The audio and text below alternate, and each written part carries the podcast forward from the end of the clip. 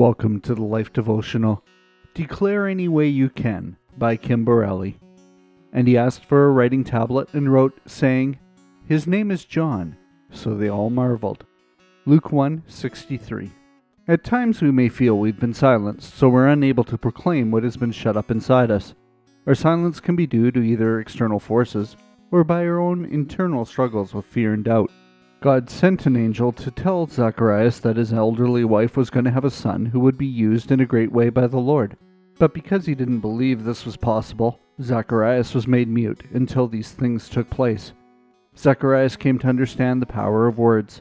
When the moment came, he declared any way he could the instruction to name the child John, even though it went against a cultural norm to not name the child by a family name. Because his belief replaced his doubt, his mouth was opened, and the first thing he did was praise God. The impact of his words rang through all the country of Judea, and people pondered in their hearts, What kind of child will this be? Luke 166. I wonder how many miracles have been performed in our lives that we have naysayed through the words of doubt, or even our silence. It's very easy to speak words of doubt and hinder the great things God wants us to do in and through our lives. Our words have power, and we should declare the truth of our faith any way we can. Whether we write a note or speak aloud, words carry purpose that touch hearts and impacts lives. A prayer for today.